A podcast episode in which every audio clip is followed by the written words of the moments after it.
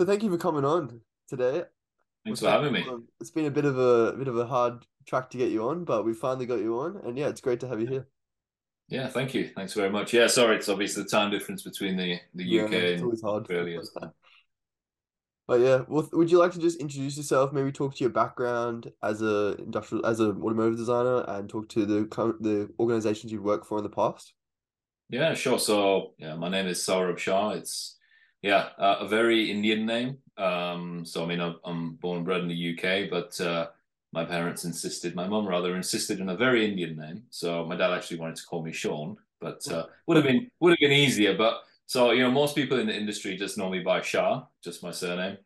Um, and uh, but anyway, yeah, I was uh, I was well, 14, I think, when uh, when I when I figured out that you could be a, a car designer, you know, as a you could do that as a career path. You know, that basically blew my mind. Um, but uh, but anyway, fast forward, you know, I've worked at uh, um, some some some major OEMs like uh, Volkswagen. Started my career off at uh, small agency in Italy called Esiste, um, which we did some projects with Lamborghini there, um, and then moved into uh, Volkswagen design in Germany. Uh, I've worked for Ford, McLaren, um, Jaguar Land Rover, and uh, yeah, a whole host of companies. I'm currently at uh, Zeekr, uh, Lynk & Co. Zeekr. So, yeah, You're living every kid's dream, I yeah, I'm living every the male, kid that every every boy's Yeah. dream. Yeah. Yeah, absolutely. I mean, my, my I remember my uh, my room, the, the wall in front of my desk was like filled with just drawings of and posters of cars and That's awesome. you know, all kinds. Of, Yeah. So Uh, it's funny, like I feel like when you're when you're young, you have these kind of passions for automotive. Like I used to have like McLarens all over my walls when I was a kid. My friend used to sit there all, all day at school just sketching cars. But like a lot of Yeah. these dreams just get kind of lost, and like a lot of people think you can't make a career out of it. But it's great. You really, Yeah. you really did it. Yeah. yeah. Well, you know, it's it it's. I mean, I don't even know because it's it's unlikely sometimes. You know, like the chances of doing it Mm. like you know growing up the way you grow up and and from a family which actually doesn't have anything to do with cars you know Mm. come from a very normal family you know no sort of classic cars or anything like that just uh i think from a very early age my parents and especially my brother who's actually here as well um was always like look just follow your dream like follow what you want to do Yeah. was never this pressure of you have to be whatever you have to be a doctor you have to study you know finance or whatever it was like okay you're good at this you you want you enjoy this we'll go and do it you know and Mm. we'll we'll figure it out somehow Yeah. you know It's a good way to live. I think you can get very consumed in trying to make a career out of things that you're not necessarily passionate about and trying to make like just make money, like uh, go for the goal of money. But if you go for the goal of finding something that you're really interested in, uh, definitely in these like creative fields, I feel like you end up a lot more satisfied at the end. Yeah Mm. yeah yeah absolutely i think uh if you if you just let your natural talents flow then you'll find your path a lot of people worry about I think a lot of people worry about money. They they worry about sort of Instagram success and all this kind of stuff nowadays, and and they forget that actually what's most meaningful is you know what's really personal to you. You know, at the end of the day, as long as you're happy doing whatever it is that you want to do. Yeah, yeah, definitely. Um, so just to move on from that, can you discuss how motive design has changed, how automotive design has changed over the years, and how um how you have adapted these changes into your into your professional practice? Maybe talk to the role of technology in shaping automotive design, um, and how designers have balanced functionality over aesthetics in creating new vehicles. Yeah, I mean, you know, yeah. To answer your, the first part of that question with regards to uh, how automotive design has has changed, um, let's say from a studio perspective, when I started uh, in 2011, 10, 11, we were, you know, we were using sort of uh, NURBS modeling, and but it but it was very com- or it was very much compartmentalized. Like you were either a designer Yeah, uh, of exteriors or interiors, uh, you were either a clay modeler or you were a, th- a digital digital modeler, right? Or you were doing CMF or whatever. But but it was very compartmentalized Mm. there wasn't uh there weren't very many YouTube tutorials You know, there weren't all these online design schools and mentorship programs that we have now. It Hmm. was a very it was a very unknown um, industry, probably right up until let's say, yeah, about five seven seven to five years ago, where Mm. Instagram really started. People really started taking to Instagram, posting their sketches and letting the wider world know that that there was this whole other world of of design that wasn't products or Mm. industrial or fashion you know not that they're any less of an industry but they're probably more widely known Mm. um, and then that sort of that's evolved and then as as that's evolved as well the tools that we use have changed so you know i'm in my sort of early to mid mid 30s now and you know you're you're constantly working with young designers and and and younger people and you're always learning. Like it's so important to reinvent yourself mm. constantly.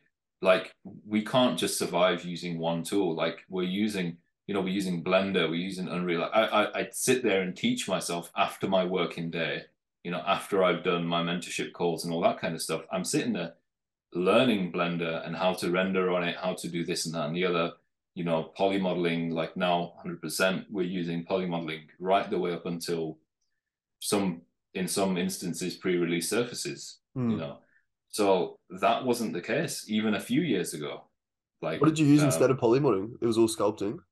it was all it was all um alias NURBS Ah, modeling. alias. Okay, you yeah. Yeah. it was all all alias NURBS modeling um Yeah.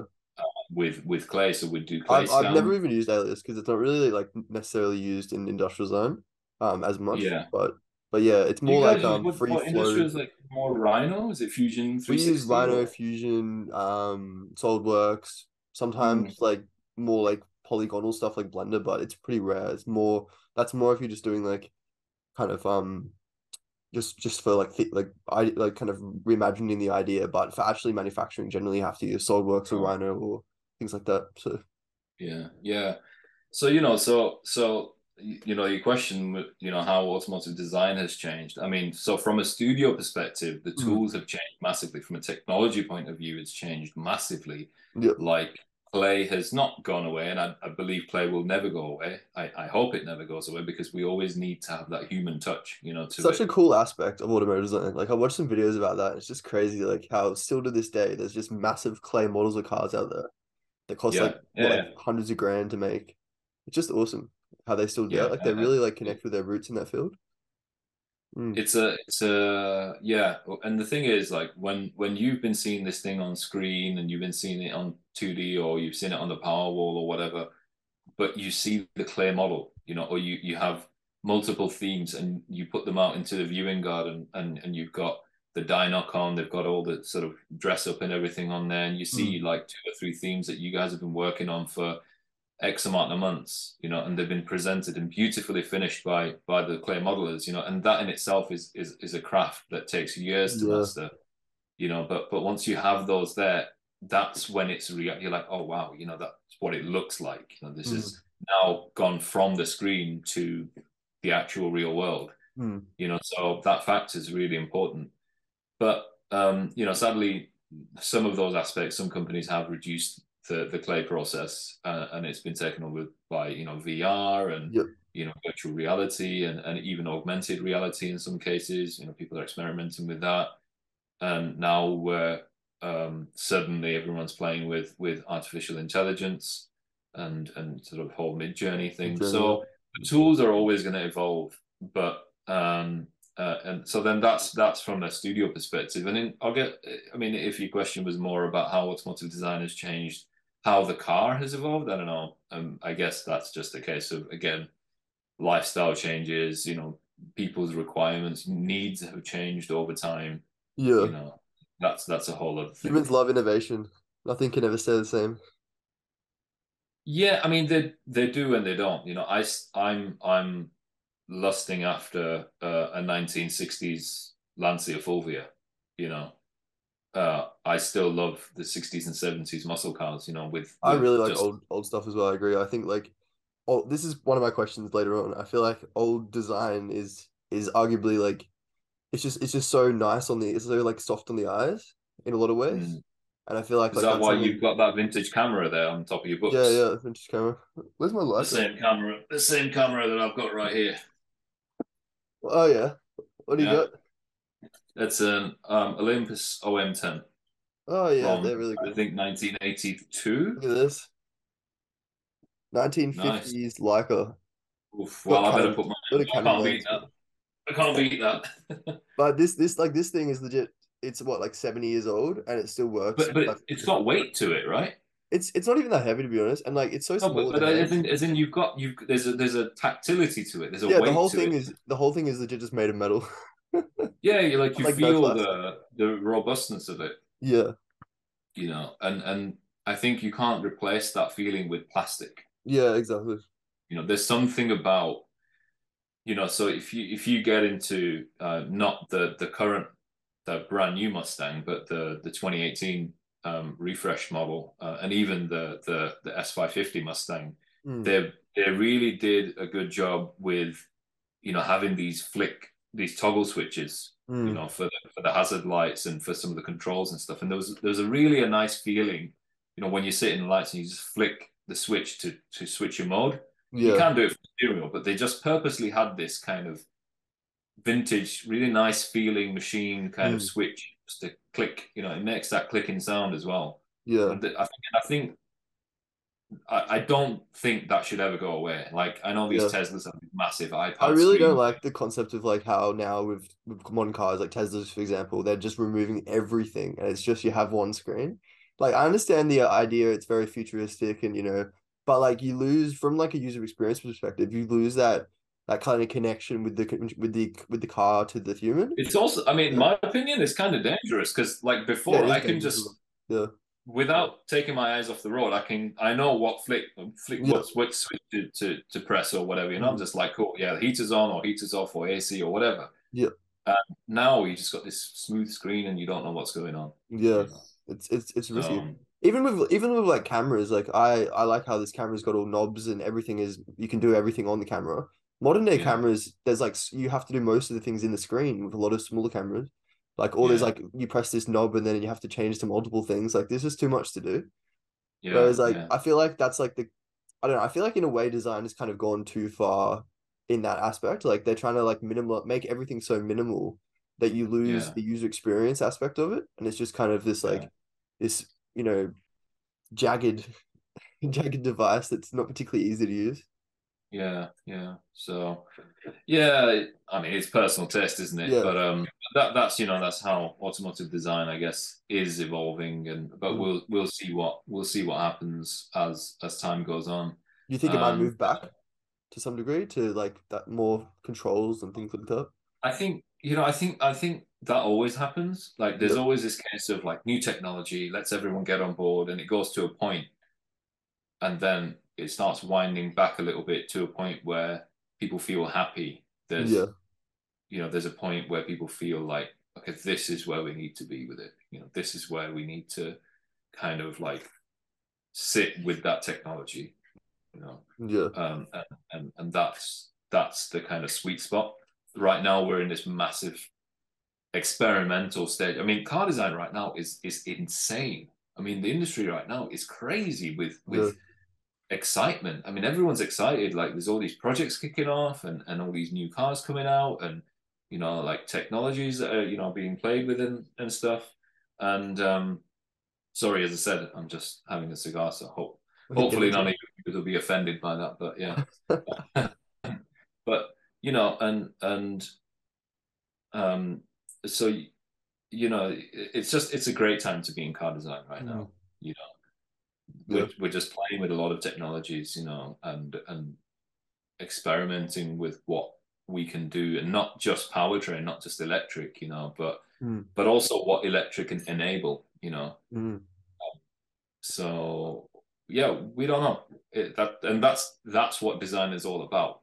It's about not knowing. It's about Mm. the design journey, constant enjoying that journey. yeah Pardon?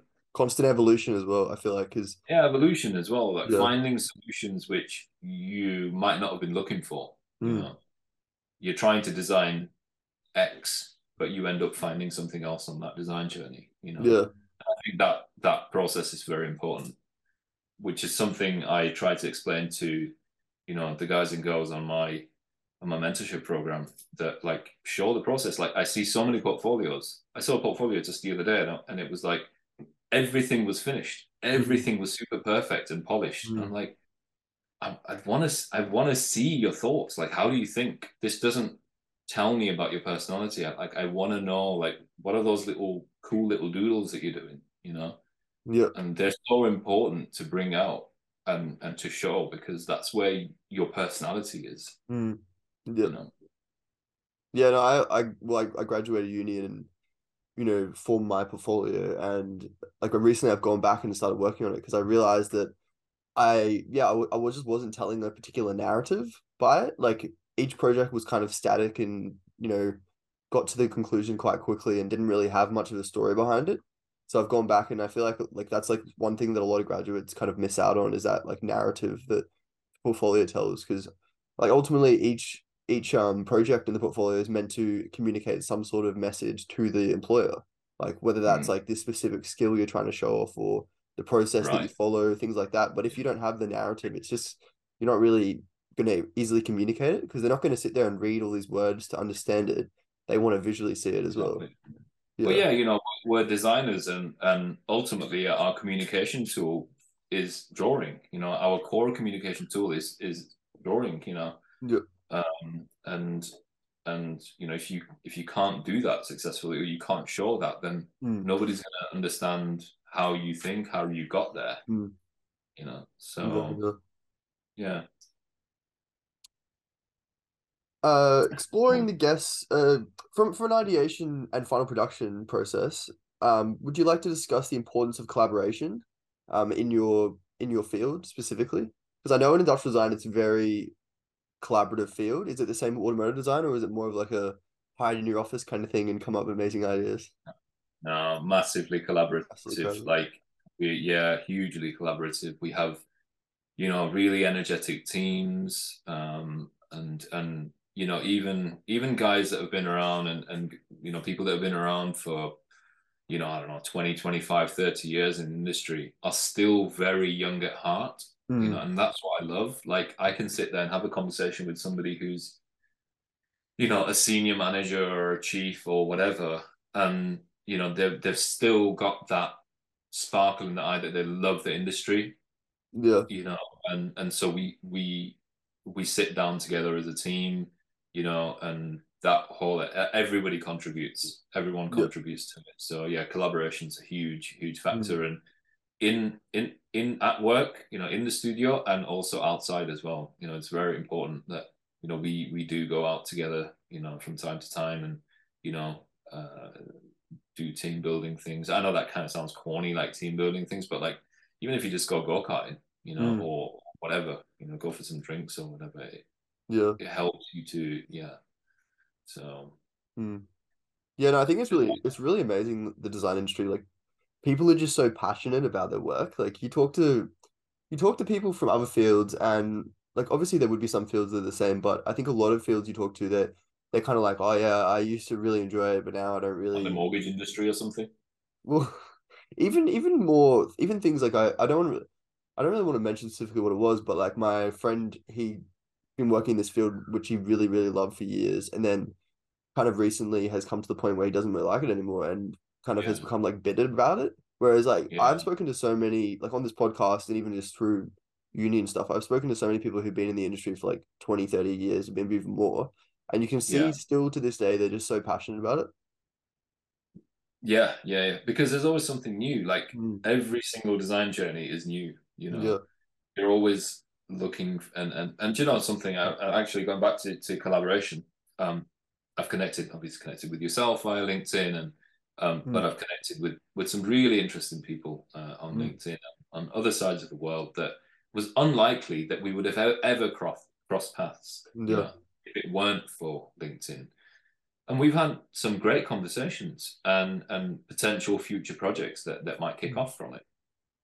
Um, without any intentions at all, just just through a conversation, we're like, actually, that, that could be quite cool. You know, maybe mm. we should try it out. You know, or let, us mm. just kind of, you know, just see what happens mm. put some ideas together. Um, so I, I think the whole digital thing, you know, connectivity and all that really plays a part as well in in, mm. in collaboration. Yeah. And then that was that goes hand in hand with yeah being passionate and youthful about and you know about the industry, you know, and, and always having a sense of excitement about the project that you're working on. Mm. Yeah, no, I I definitely think I like I started basically using LinkedIn probably a year ago, um, and like I would recommend to any graduate or you know student designer to get into it while they're while they're young, start building that network because like even with the podcast, I've made I've connected with so many people around the world now, and it's like these are contacts that I will keep you know forever. Like it's basically like a database of my network. You're and, building relationships. Yeah, building relationships. It's about building relationships, you know. Mm-hmm. So and everyone's so friendly on LinkedIn as well. Like, you know, I mean? like even sometimes I'll reach out to, you know, the big fish of the design scene, and most of them are yeah. really friendly and just happy to, you know, chat. Yeah. Yeah. Mm. Yeah, I've found exactly the same thing. Um, a lot of support in the industry. You know. Yeah. Despite what you might think, um, coming in as a young, you know, as a young designer or as a graduate designer, you might feel a little bit intimidated, but honestly, like I've worked, I've worked in in multiple countries. You know, wherever I've landed, I've just made friends, and it's yeah. been awesome. It's been so good. You know, mm. um, I w- I wouldn't change that at all. I think there's a bit of a, a bit of like a I don't know what it's like in the UK, but in Australia, there's like a bit of a gap between like graduates and industry.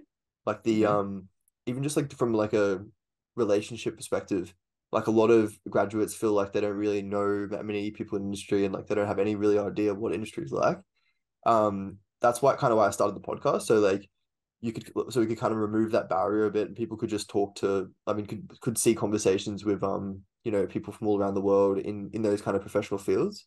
Um yeah. and like I feel like a lot of people have like responded well to it. Like a lot of graduates message me and they really enjoy just like talking to the people or like seeing conversations with the people they look up to because I feel like it kind of removes that like that barrier. Like they're like, oh, that's just the normal person. I could be like that person one day if I work hard, you know. Whereas like yeah. if you don't see a conversation with them, you just think of that person as like on this on this pedestal as like they're yeah. you know you're never really going to get there kind of thing. Yeah, yeah, mm. yeah, and so you know that interaction with people, but it, exactly, it's as soon as, as soon as you interact and put yourself forward, you know, and speak to people, yeah, barriers are brought down, and then you realize actually how accessible people are and how friendly mm. people actually are. Mm, exactly. Know, yeah, yeah. That that. Um, so you're you're an industrial designer. yeah, right? industrial designer. Yeah, yeah. Oh, so, graduate industrial designer. So. Graduate, yeah. Well, you know, graduate doesn't matter. It's still industrial design, right? Yeah, so, yeah. Um, you know, so like, is that? Do you see the similarity as well? Like, it's in, it's interesting because like I've I'm trying to branch out a bit. I'm trying to you know get more people from all different fields of design because I really feel like we all have the same kind of like we all have the same passion really. So it's very easy to communicate. Yeah. Like it doesn't really matter what you're designing, you're still a designer kind of thing. Um, yeah. but specifically, like I think I was going to talk to you about this in Australia. We have a very a much smaller market than you do overseas. Um, and mm. for that reason, we don't have as many sp- like specialized designers. So like I'd say you're probably more of a specialized designer because you specialize in automotive design. Like some people in Australia design like vehicles, but they're not automotive designers. They're just industrial designers, right? Um, whereas you you specifically design vehicles and and the auto, and work in the automotive industry. Yeah. Um, so here we have like generally more generalized designers. We have some there would be automotive designers, but there's a lot less need for someone who's that specialized here. Mm-hmm. Um, but yeah, but it's really quite interesting because I have a lot of friends like who are specifically interested in automotive design, but I think they struggle to find like the, a job in Australia for that for just working yeah. that as that. Mm-hmm. But is it you're you're saying there's a lot of opportunities overseas for it? Yeah, I mean, it depends where you sell overseas. Um, yeah. I mean, Europe, Asia. You know, obviously you're Australia. I mean, you're closer to to Asia than yep. than we are right? Yeah. So, you know, I mean, Japan's amazing place to work. I did my internship in Japan. I would recommend anyone to even go and visit Japan. Yeah. You know, if you have a spare two to three weeks, um, go go and check it out, man. Uh, Japan's an awesome yeah, place. It looks amazing. So underrated. Like I know so many people that go traveling to Asia. Like, I'm going traveling to Asia. Oh, are you gonna? I'm gonna go to Thailand. I'm gonna go into Indonesia. I'm gonna. Go. I was like, you're gonna go to Japan. They're like, what's in Japan like? Like, no, seriously, like you need to go to Japan. It's so good. Japan's it's, the first on my list in Asia. Huh? Japan's the first on my list. Yeah, well, yeah, Yeah. it's probably because you're from Australia and you you know you more know more about it. But like Maybe, certainly, yeah. people, yeah, like a lot a lot of my friends and and you know acquaintances, they've traveled to to to Asia. They've they've been everywhere else except for Japan, and I'm just like, like you need to go there. It's such a cool place, and and like your brain cells buzz with ideas. I don't know what it is, something in the water or what. But like your brain cells buzz with ideas when you're there. It's just such an influential environment, you know Mm. uh, such a cool place to be as well. You know, if you're especially if you're a designer. Um, I've got you know I've got um, books from Kenya Hara uh, and uh, and some Japanese architects. Uh, I don't know if you're aware of Kenya Hara. Um, he's a Japanese industrial designer, um, and like some of his design philosophies are, are amazing. And um, you've got uh, yeah, I mean, there's some Japanese architects. Um, the mind, their name escapes my mind at the moment, but they're just on another level. You know, they do things their way, completely different to anyone else. They've got their own distinct style. Uh, and I think it also comes through in the automotive design. So if you go to Japan as an automotive designer, you're going to see cars there which aren't available anywhere else. you Yeah. know? Uh, and some of the technologies that are in the car and design solutions that are in the car just wacky, just very specific to their domestic market, which is so unique, you know. And I think it's really important as a designer also to travel to Mm. understand cultures and people, you know. So, but uh, but yeah, going back to it's obviously what you're saying. There, yeah, there are opportunities uh, overseas. So yeah, if you've got you know if you're a graduate designer in Australia and you want to spread your wings a little bit, then yeah, by all means, you know, get over to Europe or the US or you know whatever. Really, I think that's the good thing about being a designer. You can choose where you want to kind of be, like, Mm. like geography wise, you Mm. know. It's a very you- transferable skill. Exactly. Like, you know, if you if you really resonate with working in Europe, in Italy, for example, and you're a big fan of Italian design and you want to be in the thick of it, you know, you want to be at Milan Design Week and all this kind of stuff, then, you know, you can do that. You can find a job in in, in Italy and be in that culture, you know, and experience that. And uh, I think it just makes you a, a, a richer person experience wise, you know. Yeah. Yeah, no, I do think it's interesting. Like, um, just going back to Japan, the have you heard of um Christopher Dresser, the early like 19th century designer? Well, yeah, he um basically like design in I think it was I think he's American, design in America or Europe. Well, anyway, he was away from Asia, and um Uh-huh.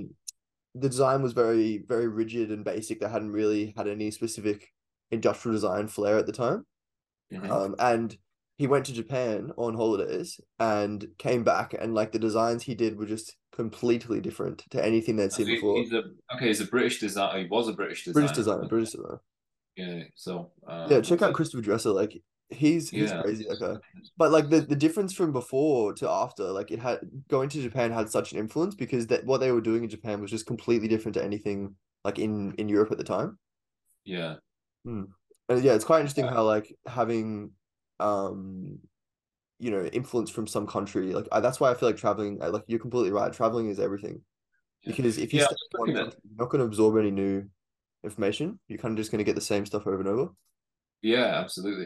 And I'm just looking at some of his some of his work. Like he's got some some teapots and, and kettles and, and stuff like that. And yeah, it's not anything that you would see for that time period. yeah like it looks like it looks Completely different to that that that era of British design. yeah it looks like something from you know maybe the modern day not modern day but like you know what I mean like maybe um Art Deco period or something like that Yeah, yeah. But yeah he- more this was like the- time. when was it 1800s or something it's crazy Yeah, I think he was no, it was like early, early, um, early last century. so like Alessi's done um reproductions of his stuff in the modern day Yeah, so you can see Alessi in that Yeah. work, right? Exactly. Yeah. Yeah. But no, I I think um what are your this is off off off script, but what are your um feelings on the history of design? Like do you think it's very important as a designer to stay up to date with um and like a foundation in like the history of design or do you think it's not really that important these days? Well, I mean, you can learn from history, right? Mm. You know, like you just told me about Christopher Dresser. I'm gonna have a look into his work, and and it's good to know that that there was there was that designer who was working on these things, and and to see how that person was influenced by certain culture or you know a set of art movements or something. Mm. Um, I studied art history at college um, and fine arts and stuff, so you know, I, I, have an appreciation for history as well. Like generally, his, history in general, you know, I, am I'm, I'm a big fan of history. Mm. So yeah, for me, uh, I think you know, and I, I, love you know looking back at old old design stories. You know how mm. how a car came together back in those days, and you know the the kind of difficulties of putting together a particular car that is now iconic or something. You know, so I think there are roots that you need to understand and you know, looking at it from a car design point of view, if you're working for a company like, you know, just let's say Volkswagen, and and you're designing one of their key products like the Golf, you know, you need to be aware of some of the the very important features of a Golf. You know, some of the key important lines, the key mm. lines that defines the design language. Yeah, the design language, but there, there's some key lines that that have always been in the Golf. You know, mm. so if you look at the rear quarter panel, there's this kind of boomerang shape. So if you look at the Golf Seven, even the current Golf, you look at the original Golf by Giugiaro, you know, first first generation. There's like behind the rear door, mm. there's like a boomerang shape, like yeah. this graphic that that's then evolved through the ages. You know, that's just one example. Then you know there there are other brands that have you know other historic features that that are kind of cornerstones to their identity. So it, it's important to understand uh, history, you know, of a particular brand, especially if you're working for them as a designer. Mm. Yeah, I think that we've we've mentioned this in the podcast before, but specifically in terms of you know creating new idea generation, like I feel like a lot of time if you're just looking on Google or on you know Pinterest boards or whatever, you're gonna just get the same information that all designers are getting and like it's not mm. really gonna give new information that someone else hasn't already seen. So I feel yeah. like sometimes going back and looking at history and actually learning more, like I've been learning um more about history over the last few months, um yeah. the history of industrial design and like the ideas I've come up with, even just looking to the past, are amazing. I think it's like mm. something because in my degree we didn't even really do much design history, um, but I do think it is very very important field to be in. Yeah, it is. It is, and you know, like there's something about having uh, a bunch of books on your shelf. Mm. I've got some books behind me, you know, stacked up, and and and yeah, and you know, something nice about just flicking through them and finding something that someone else might not be looking at. Yeah, you know, um, because you might have a book which has an image in it which isn't widely published, for example. Mm. You know, or not many people know about it. Pinterest. I, funny you say Pinterest because I've seen in the last two weeks, I've seen two portfolios, mm. completely different people. They have nothing to do with each other, so there's no sense of plagiarism or anything. But they've used the same image in their sort of influence kind of uh, inspiration uh, board, and it's come from Pinterest. Yeah, you know, so it's exactly what you said. You know, you, you're looking at the same thing. You're mm. looking at that thing over and over again on Google or Pinterest or whatever. And uh, we did a when I was teaching at Coventry University, I was, I was teaching part time, you know, just you know once or twice a week, and the we, we did we did the we did a like a just a little seminar with a few guys, a few industry guys, and uh, talking to the students about various things about lifestyle and, and mental health and all this kind of stuff. And one of one of the designers said, you know, it's really important to get away from the desk, get away from the screen, and just go for a walk. Mm. You know, or or go on a holiday, or go somewhere you've never been before, and absorb the culture, absorb the art, absorb the architecture, mm. and, and come back refreshed with a new set of ideas. You know, so so that element, you know, really plays hand in hand. It, it's it's not good sitting at your desk going through Google Hmm. Yeah, I think as well, even like there's various things that play into that. Like even sketching, for example. Like I yeah. was always doing digital sketching, and recently I've got back into physical sketching. And I think that mm-hmm. like if you're always looking at a screen all day anyway, like if you're sketching also on a screen, it's just like you're never looking at anything but a screen. And Mm. like I feel like like looking away from the screen and even even just like uh, I just I don't know I've been really enjoying physical sketching but um like things like that are really important and like even like generally when I'm at home for like eight hours doing doing work for, on something I will go out and just go for a walk midday because Yeah. like if you're sitting there for eight hours straight just looking at a screen you, your workflow is not going to be as good as if you take a break and get outside It's also not good for your hamstrings or your back, right? So you know you That need as well, to yeah. You need to stretch it, stretch your legs and, and also your mind as well. So Mm. give your eyes a bit of a break. So yeah, and then you know the whole thing of mental health comes into play, which you have to look after yourself. Like you you Mm. can end up burning out. I burnt out early on in my career, Mm. Not massively, but Mm. I felt it. You know, I felt I started getting migraines and all kinds of stuff, and I was like, okay, I need to sort my lifestyle out. You know, yeah I got I got to, you know, the physical and the the mental together to be able to perform optimally. Mm. You know, come Monday, and, and you're busy, you you have to perform. You Mm. know, like yeah, you're passionate about what you do. Yes, all of that stuff. Mm.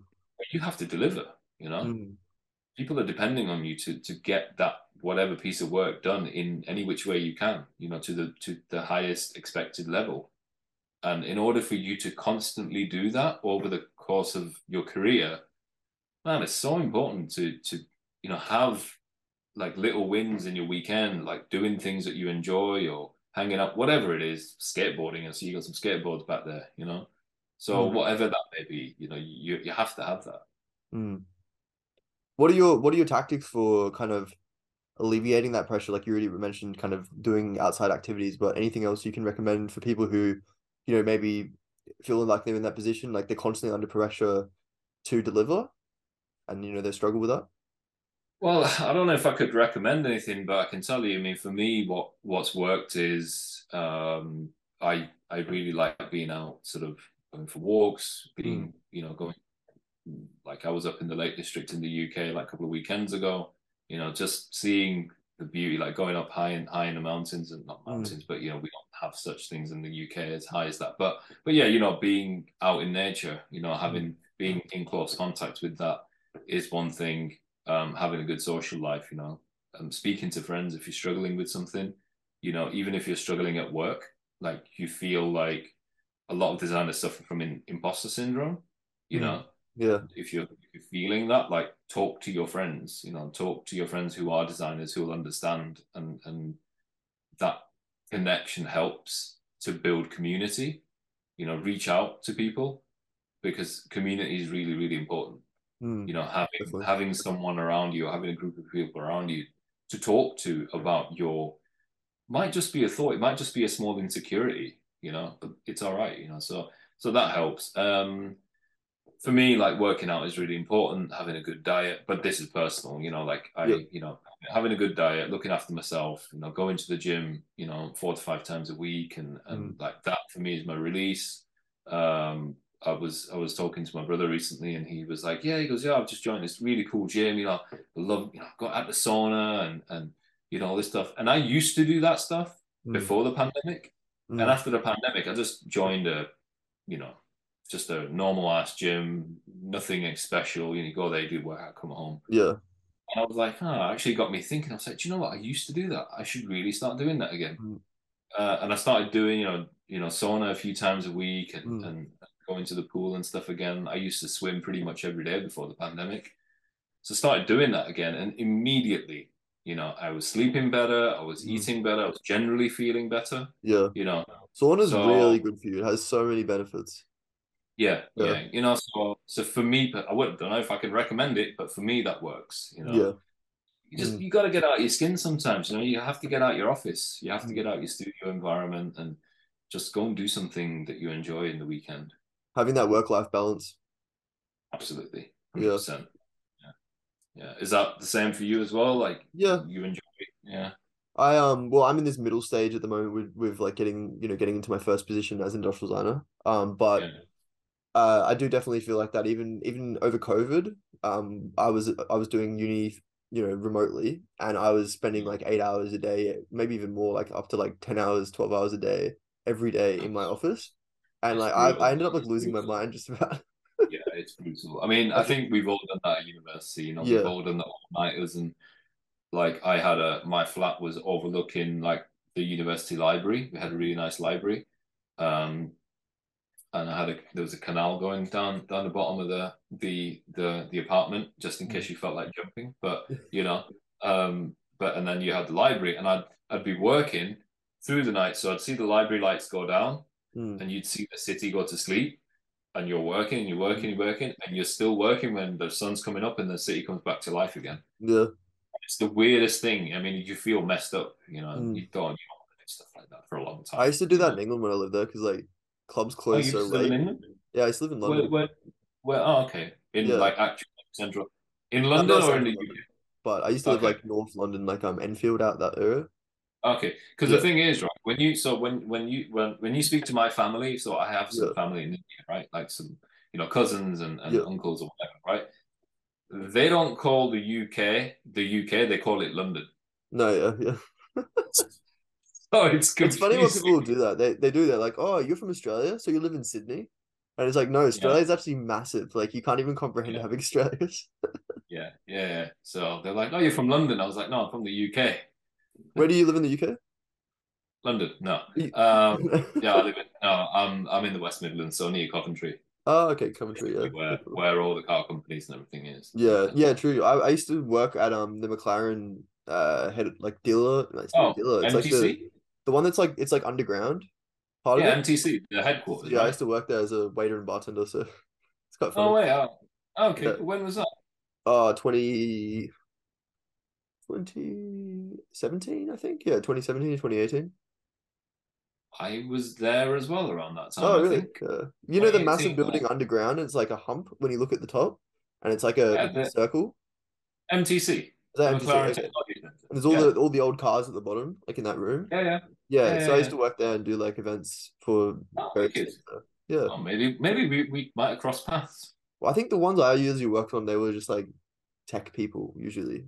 I never saw any like automotive designers. They Were you like work, they- were you would you walk down the boulevard like during the daytime and stuff? not really, no. I basically just Oh, worked okay. in that area. Yeah. Oh, I, we weren't allowed to like walk around the whole premise, so it was more just that Oh, okay. Right, right. Yeah, I got you. Fair Yeah. enough. That was cool. Oh, cool. Nice. Yeah, good. Um, small world. But Yeah. uh but yeah, so yeah, I mean originally I'm from from the north of England, so Mm. northwest. So I was born in Cornwall. you what sorry? I was born in Cornwall.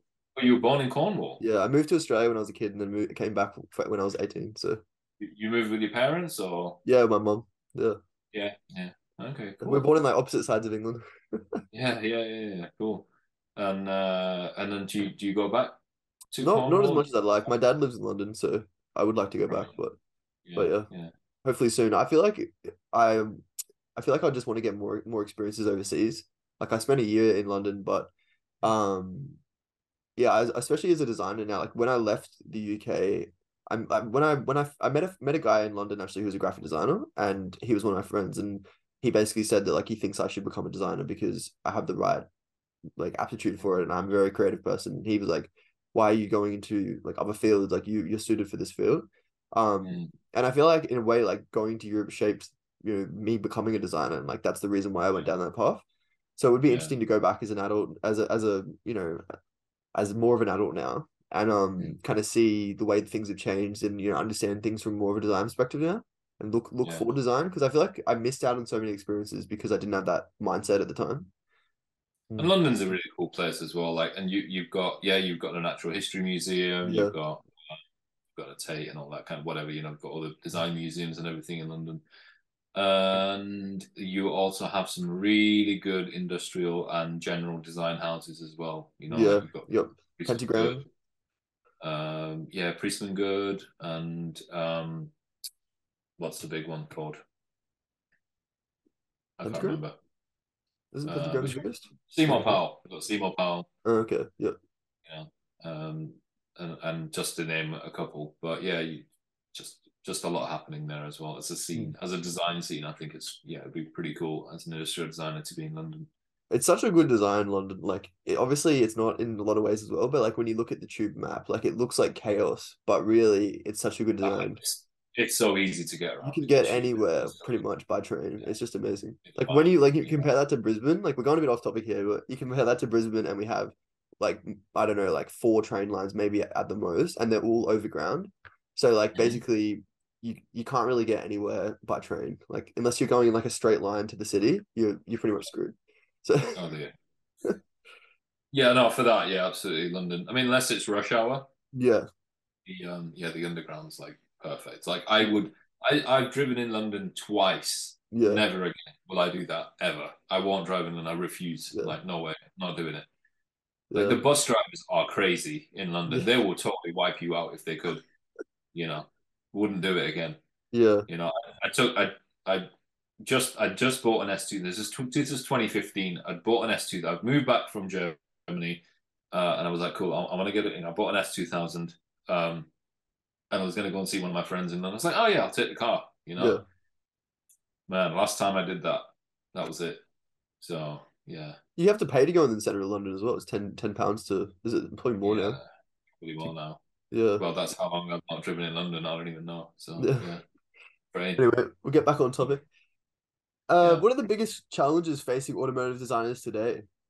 Um, in terms of like, you know, things like environmental regulations, changing consumer preferences. What are what are the big things you think that are going to affect it in the in the future?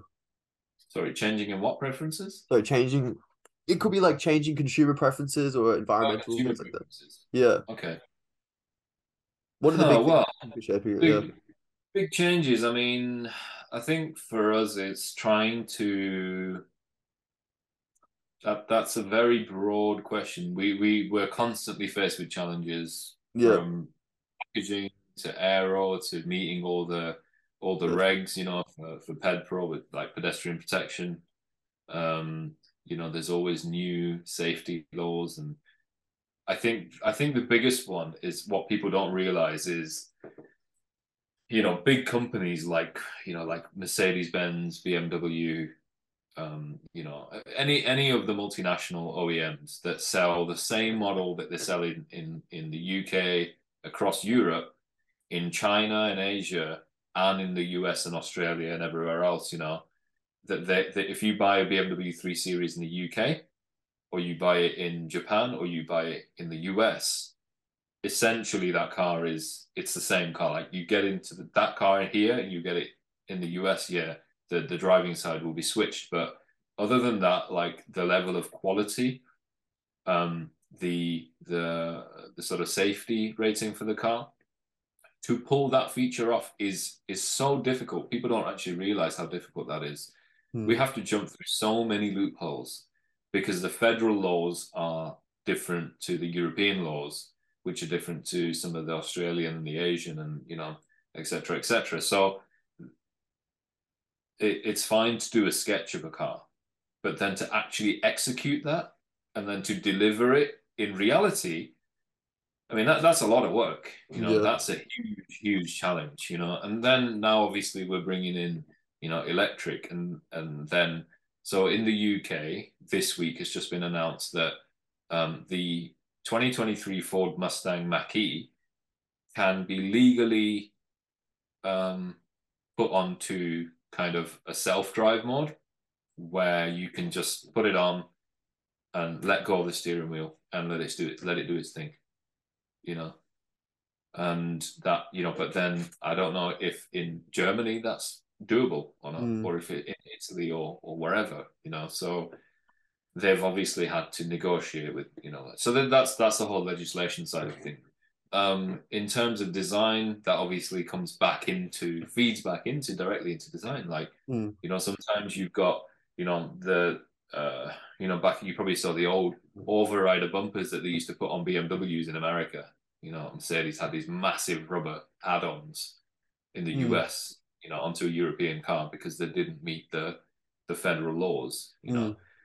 so stuff like that you know that that plays a huge part with with what we do we have to make sure that that those things are covered within the design Yeah. from the get-go You It would be know, really hard to design something to be to fit with all these regulations because I feel like I mean Imagine, imagine you had to do that with an iPhone. Imagine you had Yeah. to do that with an iPhone, yeah right? yeah That- but. It's a bit different I suppose with like um product Yeah. design specifically Yeah. Like um, I mean, even with Formula One, it kind of go. It's kind of the similar with Formula One. Like, there's the amount of regulations that constantly change every year. Obviously, it's even stricter. It's way more stricter with Formula One, but like, it's like you're trying to you're trying to make something happen with all these different parameters. Yeah, it'd be quite hard. Even like, like moving into styling, is that is that the reason why um the style of a vehicle has changed so much over the years because of regulations? Style with what regard? Like the design of a vehicle has changed so much from like the 80s to now, right? Like is that is that just Yeah. preference or is that also regulation? Yeah, cars have gotten bigger. Cars have gotten massive. Yeah. I mean, cars are really chubby right now. I mean, you've got a Mini. Minis are huge. Yeah. If you stand next to a Countryman from from the '60s, you know the original Countryman. You look at the new Countryman. I mean, that's massive. Yeah. You know, um, but but it's not it's not at the fault.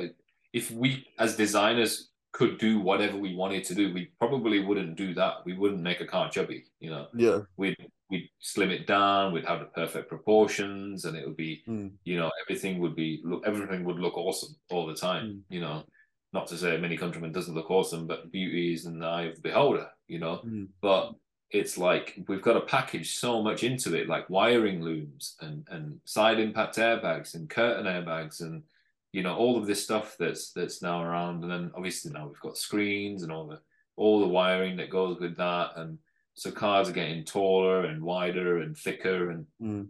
so yeah, the styling is impacted by it, and Mm. we we do our best to stick to the original concept as much as we possibly can. Mm. Um, there's this thing, and I think I guess every design studio works in a slightly different way, but you you don't want to design something mediocre to start with. Like you you Mm. want to really give it the full send to Mm. start with, because you know you're not gonna get that. Like you Yeah. know you know all the departments are going to basically chip it chip away at it. Like aero's going to throw it out. They're going to say well that's not going to work. This not we're going to need to change this Mm. that the other. You know the engineers are going to say well we can't do this or that the other. We need to change whatever. We have to try and work together with all these departments to hold on to that original concept as Mm. much as we possibly can you know and homologate it and, and make sure it meets the regs and everything. Mm. and still look good Yeah. Yeah, you have a lot of hoops to jump through, I feel like, of automotive design. Like, I mean, you do with all design, like with industrial design, you have more like manufacturing and engineering. Um, whereas with you guys, you've got the, like the aero component as well. That's Yeah. it makes it even harder, I suppose, because it has to fit those regulations. It has. To, I mean, with supercars, it's not as important, I suppose. Um, but it is, I suppose, for speed. But It it is it is. I mean, it with supercars. So working at McLaren, I mean, Yeah. it was it was very intense. Like? Okay. aero is super important. Um, obviously the cooling, like the the engineering part of it, so it has to be it has to be lightweight. You Mm. know, in fact, with with supercars, probably more um, because you have to jump through all of the hoops that a regular car company regular car company has to jump through. You know, a passenger vehicle like a Volkswagen Polo. So a McLaren has to do exactly those regulations, Mm. you know, because it's a road car, so it has to. And then yeah, it's going to be sold globally, so it's a global car, so it has to jump through those those hoops. Plus the cooling, the aero, the lightweight, the performance, Mm. you know. So, Mm. um, yeah, the the process you follow, like, does it start off from you come up with the crazy design, like for a supercar, I mean, um, you come up with a crazy design, you you know you pitch it forward, and then the other people kind of criticize it, or is it like the aero guy says it needs to follow this aero structure, and then you design around that? Like, how does the process work generally? Uh, yeah, I mean, generally speaking, we'll we'll create our vision, you know. Yep. And depends. Like sometimes we're just going to do a show car, right? Yep. So for a show car, there there isn't there isn't much of that outside influence because we don't need to worry about some of those things. Yeah. Um, for a car, show it's relatively open. You know, it's a it's a really fun thing to do, and we can create a vision, the DNA, and all this kind of stuff. And then go, you know, going forward from that, when we want to productionize something, yes, the we have a we have a um, a package to work with. You know, there are certain hard points that we have to meet. You Mm. know, the, the you know, there's maybe so ca- carryover parts play a huge thing. Um, which is you know cost saving. So it could be from another program. So it could be from another vehicle program, like a wiper package or a headlight package or whatever that may be. Maybe it's a, mm. you know it's a complete engine that we're carrying over and mm. that has a cooling requirements or something that's going to impact something, right? Mm. And so we've got to take that into consideration quite early on. Mm. Uh, so the vision part of it is really fun. It's awesome. It's such a great, mm. great process to do. But then that quickly becomes very serious and that, right, okay, we've got deadlines, we've got gateways to meet. Um, obviously, there's a program team involved and, you know, stakeholders and so on and so forth. So, yeah, we, we quickly have to adapt the design to those mm. new things. But, you know, the good thing is there's always a possibility for us to, it's not all design having to compromise. You know, that's often how it's seen. But actually, we do have the opportunity to push back and say, well, actually, it is important for us to have this. And you know, the engineering, the aero teams, they work with us as opposed to against us mm. to help us to develop that vision. You know, yeah, because joint effort. We're all trying to achieve a really good looking car, which is going to sell, and it's going to perform, and it's going to tick all the boxes. You know, mm. so it's in everyone's interest to to help each other. You know, yeah. so we we do have a good working relationship with those departments that that we say, well, look, we really want to try and keep this feature. We think it's a USP. We think it's the identity of the car. You know, so then the that particular aero or engineering or whatever team, they'll they'll figure a way out, you know, mm. to to make that work. Yeah.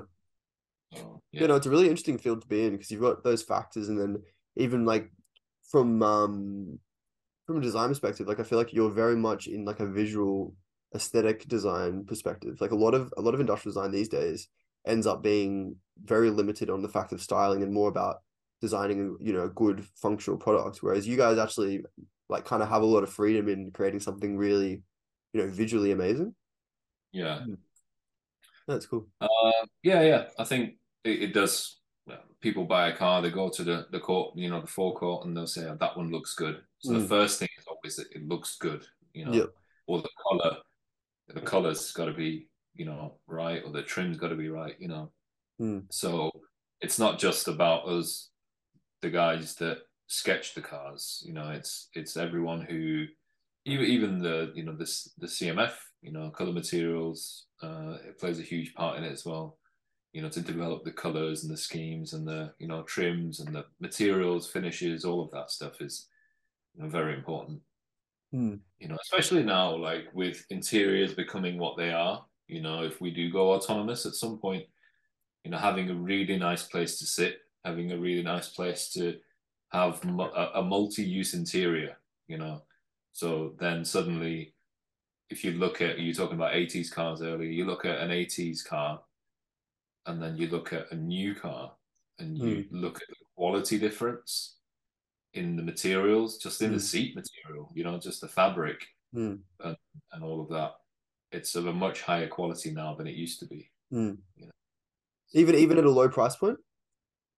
Even in a even at a low yeah. price point. Oh yeah, you mean you, you tell me you go and pick up a, a a Nissan Sunny from 1984, you know, and then you get into a new Nissan now, and it's hmm. like the, the quality difference is massive. The durability would probably be less, right? No, not necessarily. I think okay. we've got more durable materials now. I think there's like, I, I do think there's an like there's a bit of a worry with modern vehicles is like everything is becoming digital now. Like every component of your vehicle is somewhat connected to digital electronics or you know sensors and things like that. And I feel like the longevity of these things are probably going to be a lot less than like just classic mechanical, um, you know, automotive design. Yeah, that that's a bit of a worry. I mean, yeah. Uh, if I guess if we just compare it in in terms of like how quickly your smartphone is outdated, exactly. Yeah. You know, and then so then you know you just go on from that. Really, you've got all these screens in the car, and the the updatability is limited mm. to that. And you know how how long are you going to update that piece of technology until it it doesn't work anymore with the software? On whatever. So then what do you do with it? You know, what, what do you do with these cars with these massive screens in 15 years time? Mm. Yeah. It, will there be a classic cars in the future? That's the thing I was thinking the other day. Like, will there be you know, cars from 2022, 50 years from now that people keep as like a classic car? Or will they just not even be functional because there's so many problems with them now? You know? Um, your probably best bet is uh S550 Mustang or a Dodge Charger or something like that. Yeah. Challenge. Because they still have so, that kind of tactile feel to it. Yeah, yeah. Yeah. I think they made the effort to make it still have that manual tactile feeling to it. Mm. You know. But uh I can't say much for a Tesla. I don't know. Maybe yeah. maybe not. Who knows? You know. Yeah. Do you think that, will be that'll be interesting to see actually. Yeah. Be interesting to see how it changes. Um, what do you think about we'll autonomous vehicles? 50 years. Sorry? We'll, we'll catch up. We'll do another podcast in yeah, 50 yeah. revisit a little that. old man. Yeah. Hello. Hang on, let me just put my teeth. Let me just put my teeth in. Yeah. um. So. What do yeah? What do you think about autonomous vehicles? Do you think they're going to become the norm? Like, will we not have, you know, driving capabilities in ten years?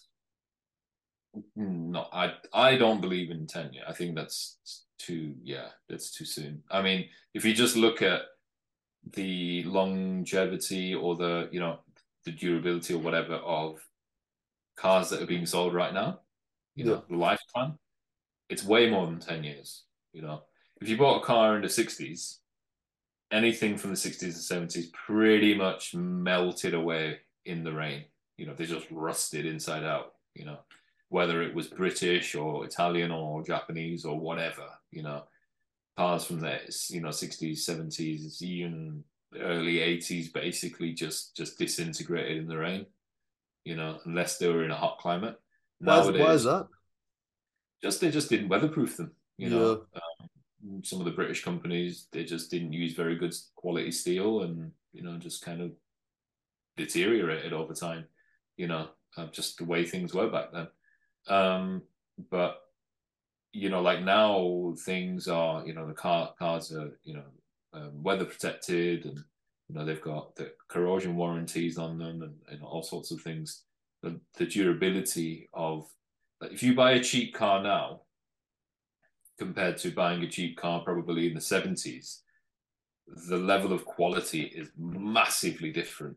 Mm. You know, and and so then the last lastability of these cars now it's much longer lifespan of modern cars is much much longer than it was back then. Yeah. You know so then in 10 years you know 10 years is it's not a long time away. Yeah. You know? Um 10 years ago like if you if you i mean i've got a i've got a 2007 jaguar xj it's my daily driver. It's just still running strong. You know, yep. I do everything in that car. It just goes everywhere and it perfect. You know. Yep. That's 2007.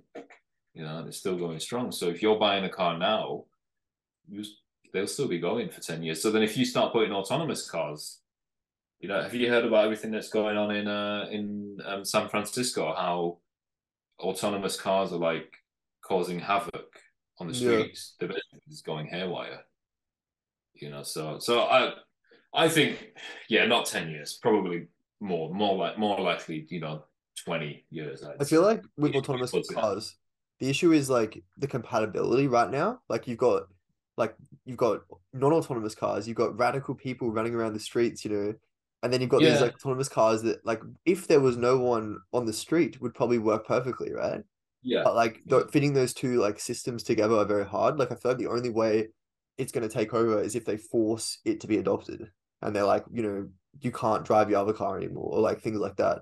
Because right yeah. now I feel like it's just too like you know, maybe autonomous car on the motorway would be fine, but I feel like around the streets of London, mm. I don't see that. I feel like there's definitely going to be too many. The roads are too narrow. There's too many people, you know, jumping on the street, riding their, you know, electric scooters everywhere. Like, yeah, it's too. There's too. It's too unpredictable. You can't use AI to detect you know no. these radical changes that could happen at any time. Yeah. Yeah no i agree. I think that the technology is not there yet and then it's a question of do we want that? Do we need that? You know is yeah. that something that we need? Do we need that? You know I, I i get the appeal of it you know like if i had a car and i drive to the car with my i drive to the pub with my friends right? And then i get absolutely hammered and then i put it on autonomous mode and it takes me home. Yeah. Perfect. That's brilliant. I'm in my own car, uh, and you know, then it takes me home and and then it parks itself up and on, you know, Mm. carries me into the house and puts me on the sofa. you know, but yeah, I think we're not quite there yet with that technology. Yeah. you know, so Well, I don't know if it'll ever be like that, but I feel like the the, the police will never let you just drink and drive, even if you're not touching the controls, because there's still the chance you're like, you Go know, sleep. hit the steering wheel and like swerve into something. I don't know. Well, no, you you got you got the you got the fold away steering wheels now, Yeah, true. Mm, so you just go to sleep. Maybe. Yeah. Or the Um, car will like just, just strap you in so you Yeah. can't move. So, I'm writing all these ideas down, don't worry. Yeah, we're coming up with a new design right here. Exactly. Um, can you discuss how cultural influences affect automotive design and how you design for different cultural backgrounds in different markets? Uh yeah, so a lot of research goes into that. Mm. A lot of research goes into that about demographic and, and what's required, you know, for, for particular cultures and, and countries and, you know, what helps them tick or what's required in that marketplace. Um, how that happens, yeah, it like I said, it's a big, it's a big uh, process, you know, large Mm. process. They do a lot of deep research. It could be like if you sold X vehicle for five to seven years in a market, you then have something to base your research off of. You know, Mm. that the last model, these were the weak points. This didn't do very well in in this particular part of the world. Why was that? You know, so you have then you then have data. Mm. Uh, that plays a big part with with with dealing with all that all that kind of stuff. So that that's one part of you know designing uh, for a particular culture, and then um, when it comes to the design studio, you have to understand um, the visual influences. You know, what do they respond to, and you know, what does that market respond to? What is it like? You know, what what doesn't work, Mm. and then um, comes back into CMF. Mm. Certain colors, certain colors don't work in certain marketplaces Mm. you know, for a particular type of car. In in other markets, you know, a particular color will be massively successful. Mm. If you look at, um, you know, one example that I can think of is like the the Nissan 350Z, the Mm. the first generation 350Z. There was this I can't remember the name of the color, but this really nice orange, kind of like the color of your chair, but metallic. It was like this kind of burnt metallic orange. Really nice color. So if you looked at it maybe in like the Californian sun or in Australia or something, a really Mm. nice sunny environment, like the color came to life. It was really, really nice, bright, vibrant color. You bring that car to the UK, that same metallic color looks dull. It Mm, just looks flat. Yeah. It doesn't work. Yeah, it still Mm. looks good, but it doesn't have that vibrancy that it has in the sun. Mm. So small things like that. You Yeah, know, so for example, like like in the UAE and uh, even in India as well, like the color white, you know, obviously it's very hot out there. So like or white cars, you know. Um, that's you know, that's I guess that's one thing that comes back into CMF, you know, Mm. design, you know, um, material choices like leather in 40 degrees heat. Yeah. I don't know, man. I mean, you might want you might want a fabric which is, you know, like a like a you know like a cooling fabric or something, Mm. or a you know a fabric which which circulates air potentially. Mm. So uh, Yeah, it's it's amazing the amount of elements you'd have to take into consideration when designing for like an international market for cars. Yeah. it's, yeah. Um, in terms of sustainability, uh, obviously it's a big thing in design in general at the moment. Um, and I think for automotive design, probably maybe even more because there's been, you know, increasing concerns around the sustainability of the automotive industry. Um, how do you think that's going to affect your position as a designer, or maybe even just, you know, the design of vehicles in the future? You mean like how sustainability is going to affect us? Yeah, how like increasing regulations and um, yeah, like maybe even consumer push towards sustainability is going to affect it. Well, you know, it's already kind of happening. Like um, companies are moving away from leather. They still have a leather option. Yeah. But but they're using a, a you know a plant-based leatherette or something. Mm. And and so you know with with low kind of a lower impact you know on production you know so it's not just a case of producing a non-leather because that can just be a plastic vinyl based thing, which is not very eco-friendly. Yeah. But then, you know, it's actually producing something which is is recyclable or it can be, you know, repurposed or something. So Hmm. it is happening. Like there was an article on LinkedIn that I read um, about Callum design. So you know Ian Callum, obviously Hmm. the ex chief of Jaguar Land Rover or Jaguar rather. familiar. Yeah, so he he's you know he started his own sort of design design firm uh, here in the UK, and uh, they did this really interesting study about um, sort of I think I don't quote me on this, look into it please, but it's I believe it's like a they use plant based materials Hmm. uh, to produce like plastic like materials and certain fabrics and stuff, just as an experiment to see Hmm. what the future of automotive materials could be, you know, away from plastics and synthet- synthetics. Hmm.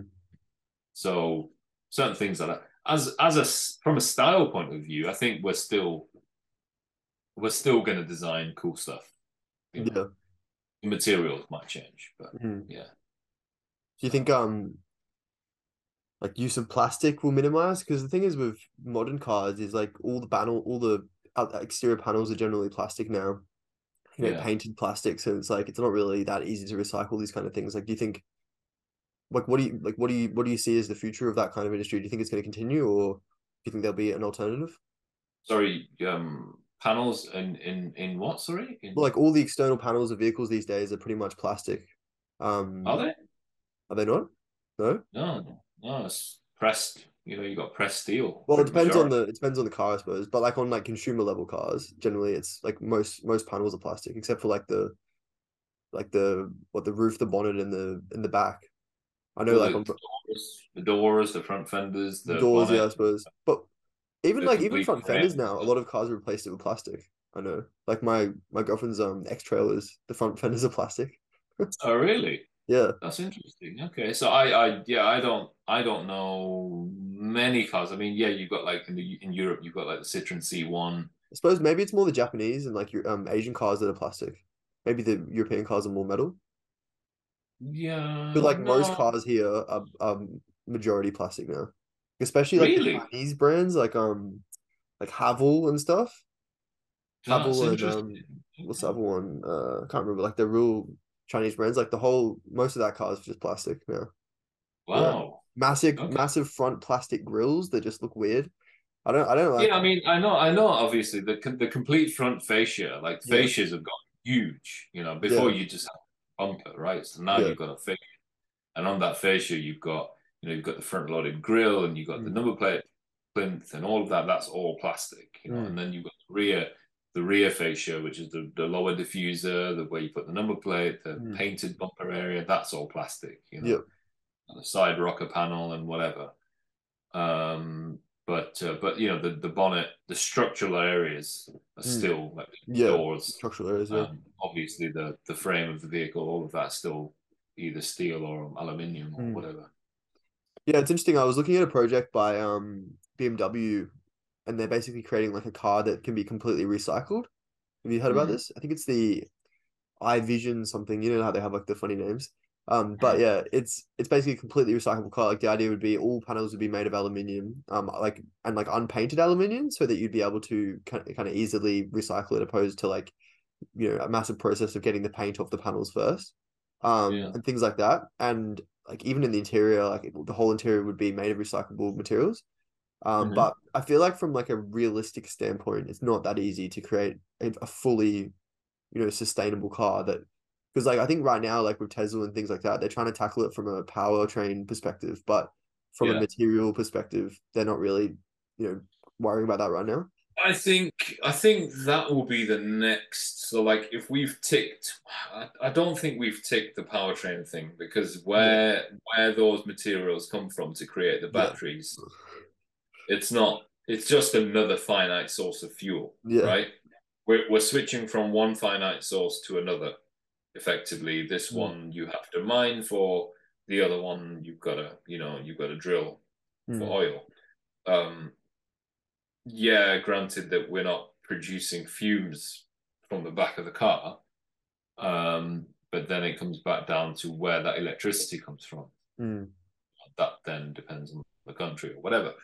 Um, but then, yeah, the material thing is probably the next box that we need to tick in terms of like, and there's so many materials Mm. in a vehicle interior. It's actually crazy. There's so many parts. Mm. And so there needs to be something durable, something that isn't going to, you know, after a few years start, you know, breaking apart. And then it comes back to, you know, heat as well. Like certain, you know, certain countries have got very intense summertime, Mm. other countries have very intense winter, you know, and so those materials need to be tested properly so that that not only do they meet the design requirements and safety requirements, but they also, you know, tick. You see a pattern now, right? So we have to really deal with a lot of this stuff. But as designers, we tend not to think about this stuff on a day-to-day basis, Yeah. like because it's like, you know, there's material allocation. Like this is going to be made of this, that's going to be made of that, whatever. You know, as long as those considerations have taken place already, we can then do our job to to Yeah. design it, make Mm. it look good, make it function right, make sure the functionality is within the car and the interior. You Mm. know, but it certainly is a consideration that a lot of companies are taking on board right now. Mm. I think it's really hard to find a the correct step forward because there's just so many different options and like they're all very hard to implement on like a mass scale. Yeah. Yeah, I think it's I think it's incremental. You know, we'll Yeah. get there. It's just it's an increment. It's a huge industry, right? You know, so Mm. Yeah. yeah, we we we we will we've got to move closer to that goal. You know, uh, incrementally. How do you balance traditional elements of a vehicle, like the history of the vehicle, the traditional, as you already mentioned, the components that kind of make up that vehicle's design language with innovation in that vehicle? Like, how do you balance those two aspects when you design a vehicle? What like tradition and and having like the innovative, like the like, for example, a screen, but also having. I mean, I mean more like, for example, um, good references like the new Lamborghini Countach. Like it's Mhm. it's innovative, but it still has the design language of the old one. Like, how do you design for that change when you're designing a new model of a vehicle? Yeah, I think I think innovative is like a term which we use quite loosely, but innovation is like something novel, something that we haven't seen before, you know. Mm. So it's modernized. It's a modernized Countach based Mm. on a Meta- Aventador platform or whatever. Mm. Um, I think I mean it's just it's it's retro design, you know. It's Mm. taking something that exists and then recreating it for today for a niche, you know. And it Mm. it's I don't think it's produced in the same volume as the Countach was. No, yeah. It's a, I think it's a very low volume low volume car, but uh, well, I mean, how do you balance that? I don't know. To be honest, I've never worked on anything retro. I mean, I mean, even in like like the Volkswagen Golf, as you mentioned, like you've Yeah. got that design history. Like the Golf has been around for what, like I don't know, like forty years, maybe, maybe more. I don't even Yeah. know. Um, and like Mm. now you've got to you have got to design that new version of the Golf. Like, how do you continue to represent the past but still make evolutions in the design? That, so okay, that so that's different because the the Countach is something you know that's that's a niche, right? Yep, But then the yep. Golf is something which is like that's like a staple, like that's like your bread and butter car. My dad know? had that car in the eighties. Yeah, but that's but that's what I mean. That's like Yeah. that's like a bread and butter car, you know, and and for that to happen continuously over the course of X amount of years, like you need to nail that every single time. Like Mm, like everything needs to be on point with the car from the design, you know, from the styling to to your trim offerings. Um, and it and it it's got to appeal to such a wide marketplace. Like you see so many golfs on the road, you know, Mm. it's crazy how many golfs you see on the road, right? So, um, how how you how you balance that is like, oh man, uh, yeah, obviously the market research that they do into consumers, you know, what people want and how needs are evolving and, and all this kind of stuff. So as as times move on, technology moves on and you have to incorporate the right level of technology into the car Mm. as well as you know, usability. So you know, if you buy the Golf now that your dad had, you know, it's Mm. smaller. You know, Mm. the, its load capacity isn't as much. Um, it might not have the same um, range in terms of you know fuel capacity, fuel Mm. efficiency, all this kind of stuff, and then you know um, even creature comforts as well. Mm. So all, the, all like our our needs as a you know as a generation have changed, Mm.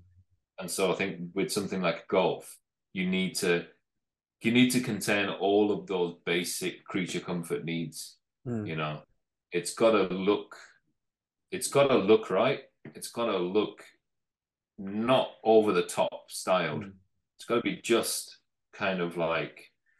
I mean, it's it's it's it's hard to do. It's a hard feat to Mm. win every single time, and the golf seems to have done it with every single generation. Mm. You know. Yeah, I can't Um, imagine it would be really hard. And like even like the market's very critical. Like I feel like you know the automotive field is so critical of design. Like It's so easy to drop the ball. so easy to drop the ball. Even the BMW, um, like the new BMW series, so many people I know just criticize them because they prefer the like, more classic, you know, BMW look from like even Yeah, like but 10 yeah, but the thing is though, right? So so when I remember when I was a student, when Chris Bangle was doing his thing at BMW, Hmm. You know, they were criticizing Chris Bangle for for those cars. They were like, "Oh, it's so ugly. We prefer the older one, whatever." And now all the Bangle cars are like, "Oh my god, yeah, the Bangle Seven Series or the Bangle this or that or the other." You know, Hmm. is it not the same thing? Like, are we not just Yeah. going through the same cycle? Yeah, I feel like And in, people get used to ten it. years, everyone's going to say, "Oh, do you remember that BMW looked so good?" And now look at what we've got. you know? Yeah. Yeah, well, I think it's just when major changes happen, people are first apprehensive and then they accept it after once they get used to it. Yeah. Yeah, yeah, yeah. Yeah, I don't know. Volkswagen just they just have a signature. You know, they just Mm. it's it's a staple, you know. It's like Coca-Cola. It's like classic Coke. The Golf is like classic Coca-Cola. Yeah. Like you know what you're gonna get. You know you're gonna get this and and that's why you buy a Golf. But then Mm. if you want some you want you want something quicker, you get the Golf R or you Yeah, get the GT. Golf R is cool. Yeah. know? Yeah. So No, I think I think it's interesting. Like, um, It's in- crazy. Like, how can you how can you appeal to, like you just said, a golf R's cool, right? Mm. So how can you appeal to someone like yourself who thinks a golf R is cool, Mm. but then also appeal to, you know, a 65 year old guy who wants to buy a daily runaround who just buys the basic spec golf trend line, Yeah. same car, pretty Yeah. much same car. Yeah, the engine's different and the suspension setup's different, whatever, right? But it essentially it's the same car. That's the interesting thing about the Golf is I feel like the the Golf R it looks so much more sporty, even though Yeah. it's it's legit just a hatchback, right? It shouldn't it shouldn't look that sporty really. Like I mean, it should, but it, like you, you think when you think of a sports car, you think of a sedan or a you know or a coupe or something like that. But the the hatchback is you know they made a really sporty looking car. But then yeah, as you're saying, you go like to the base model of that same car and it doesn't really look that sporty and it looks like more of a everyday car. But they did a really Yeah. good job with the design language. Yeah. Yeah, it's it's baked into the DNA. Like they know they're going to do a GTI version of that. Hmm. They know they're going to do an R version of that. Then they know they're going to do that already. And uh, BMW work in the same way. So BMW engineer their cars Hmm. because they know they're going to do an M3. They know the 3 Series will have an M3 derivative. You know, so when they when they when they engineer the chassis, they make sure that it's built with a certain stiffness. Yeah. You know, Yeah. um, yeah. I've got like my lights, the sun, the clouds are going in and out, and I'm just Oh, is that what that is? I was wondering. It was. I thought it was just my eyes because you know it's late and I'm just like, what the hell is going on? Let's let's wrap this up anyway. Uh, in terms of the future of automotive design, what what big changes do you see for the future, and like what are you really interested in, and you know what what things should people watch in the space in the coming years? Oh man, that's that's such a crazy question because like I've had so many discussions recently about that. Mm. Just the other day, we were talking about the integration of air taxis Mm. and how that might play a part in stuff, but that's a whole other thing. Um, like how what to watch in this space. Um, oh, just I think just watch this space in general. Mm. Like everyone's trying to figure out what the next generation of vehicles is going to be like, right? We're playing with autonomous, we're playing with electric, we're playing with hydrogen, we're playing with hybrids. Um, Porsche and Ferrari, I think they've just done something with the EU about some to keep indust- uh, in internal combustion engines going with mm. an e-fuel, like a synthetic e-fuel, which I believe doesn't produce any any greenhouse gases. You know, so then there's there's that whole thing coming into play. There's like there's like this massive melting pot of technologies and potential interior solutions happening right now. Like some people still want the manual shifter. Mm. You know, some people just want to be like completely hands off. Mm. Um, others want high functionality and they want the screens and all the trimmings. Mm. And then other people is like, no, I just want simplicity. I just mm. prime example. Okay, prime example. Have you seen the new Gordon Murray T fifty? Okay, so check it out. Right. So what what how, how, what is it called? Gordon Murray Automotive. I think it's called the T T fifty. I think. So basically, if you watch the YouTube video um, uh, of Gordon Murray explaining what the car is, there's no screens on this car. This is a brand new supercar. Yeah. Right. There's no screens on it because Gordon Murray was like he's the he's the designer of the original McLaren F1. Mm. Yeah. McLaren F1. Um, That's yeah. So he yeah he designed yeah. engineered you know that he was ahead the guy leading. Nice that, looking car. Know. Yeah, yeah so this is the spiritual, supposedly the spiritual successor to the McLaren F1. Mm. You know, same layout, the sort of central seating with you know two two seats flanked. Because that's the thing. Like a supercar is meant in my in my eyes is meant to be like the road F one eleven, like the road. I mean, road F eighteen. You know what I mean? Like it's a it's a road um jet really. So like hmm. I don't like it. It should feel like a cockpit of a plane, in my opinion. Like yeah. with all the knobs and like you can you know like I feel like that's that's what's cool about it. Yeah, but these days that's what you yeah, that's what he's done. So, so but this is what I'm saying. There's there's two or multiple schools of thought right now. So with mm. Gordon Murray, he went right, no screens. Yeah. You know, manual. Uh, he's got manual gauges, and mm. and you've got all the toggle switches or whatever. It's all manual. Simple steering wheel, no buttons on the steering wheel, and it's a pure driving experience. Um, I believe it doesn't have power steering either, but it's got like a some kind of torque system at low speed, so you can park the car yeah. You know, so it's so it's easy to park, but then uh, above, I think forty or fifty miles an hour or something like that, you don't have that assistance. You, you don't have power steering in it to keep the weight down. You know, oh, okay. so it's it's really a pure car. You know. Yeah. Um. So that's one school of thought, and then you've got what Ferrari's doing. You know, mm. with all the all singing, all dancing. You know, bells and whistles and screens and everything else. Mm. And then then you've got the talk of autonomous and all. so you know what I mean. To, and I can't answer your question to mm say you know what to look out for. I just think as an industry we're going through a massive shift. Mm. You know, we're going through a huge shift, and and I actually don't know what what we're going to end up with, and that's what's really exciting about it. Mm. Yeah, you know, we're heading towards a future where we're just experimenting and we're playing with new ideas and figuring out what part the car is going to play in the future. Mm. Yeah, it's really exciting. When the when the Koenigsegg stick shift came out, I was like, ah, that's awesome. Like stick shifts. The what? Sorry. You know the um I don't know what it's called the Koenig the Koenigsegg that stick shift. Oh, the Koenigsegg. Yeah, yeah, yeah. Oh, Koenigsegg that's quick shift. The stick shift. Yeah. yeah. Like that's such a cool idea. Like like these days you never really see many stick shift um what's it called supercars, but they did it. Yeah. Yeah. Managed to make like what, like thousand horsepower car with a stick shift gearbox. It's just crazy. It's crazy. Yeah. I mean, Koenigsegg's another level, but yeah. Yeah. Um, yeah. So, you know, may, maybe they'll all coexist. Yeah. Maybe all of these things will coexist. You know, maybe you'll have a car which is like your daily and it's electric and you charge it at work and it's just kind of boring or whatever. It's just your thing. You throw the kids in and you throw yeah. the stuff in, you go away and whatever, right? And then and then maybe there's also a market for the muscle car or the mm. the manual shifter. Yeah. You know, you want to go out and have a blast. Mm. Yeah. So who knows? yeah, we don't know. We'll find out. That's what we're here to do, right? That's the exciting part of the design. Yeah, exactly. So just to just to finish up, what advice would you give to aspiring designers, maybe in automotive design or you know just getting into the field? What advice would you give to them? Don't do it. No. um, uh, be curious. Like just what we hmm. said earlier. Get off Google. Get off Pinterest. Like just go out and do stuff. Like go and. I've got spray paints here, man. I've got spray paints. I've got acrylic paints up you there. Tagging the, you tagging the street? no, just my living room. I can't do that anymore. I'm not allowed. Um, but yeah, you know, like like go and experiment. Yeah.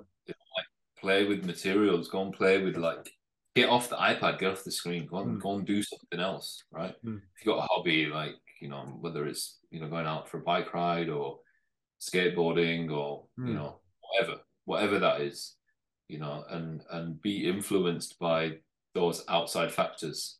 Mm. Um, that will be the first thing, and yeah, just put yourself out there. Like, don't be afraid. The number one thing is like, do not compare yourself to what you see on Instagram. Yeah.